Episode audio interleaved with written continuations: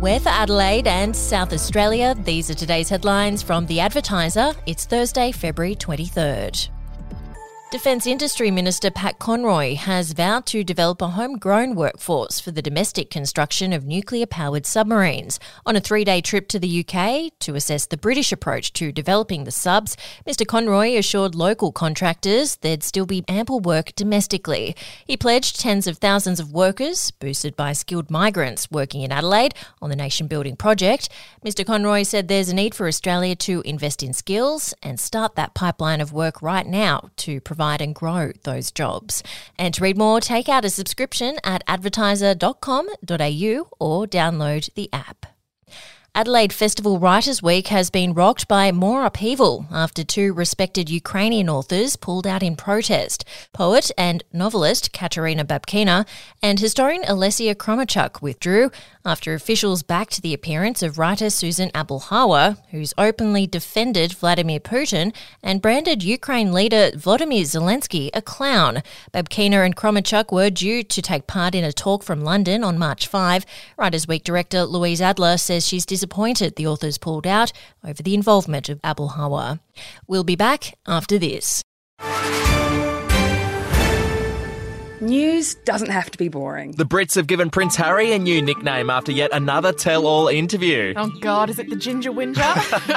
Let the team at news.com.au get you up to speed each day with their podcast, From the Newsroom. A couple were busted joining the Mile High Club. Well, I guess they can't fly Virgin anymore. Politics, sport, red carpets, royals. Get all the goss in just a few minutes. Follow From the Newsroom wherever you get your podcast from.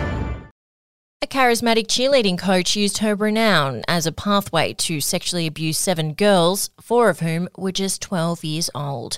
On Wednesday, the district court was told the coach sexually assaulted her victims on couches, at gymnasiums, at pool parties, and at sleepovers over a two year period. Prosecutor Paul Tate said the coach's offending predated her own 18th birthday, describing her interactions with one of the girls as abusive, controlling, and manipulative. He said none of the victims knew the others were were also being abused until they attended an event overseas together without the coach and realised the scope of the abuse.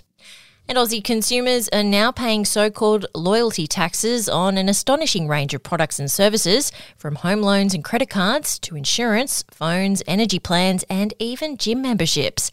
Increasingly, companies have moved to more complex pricing models, whereby customers who set and forget end up paying hundreds or even thousands of dollars more every year.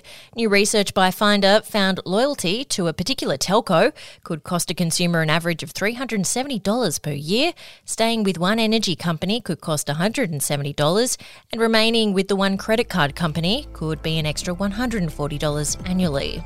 That's your headlines. For breaking news and updates throughout the day, take out a subscription at advertiser.com.au. We'll have another update for you tomorrow.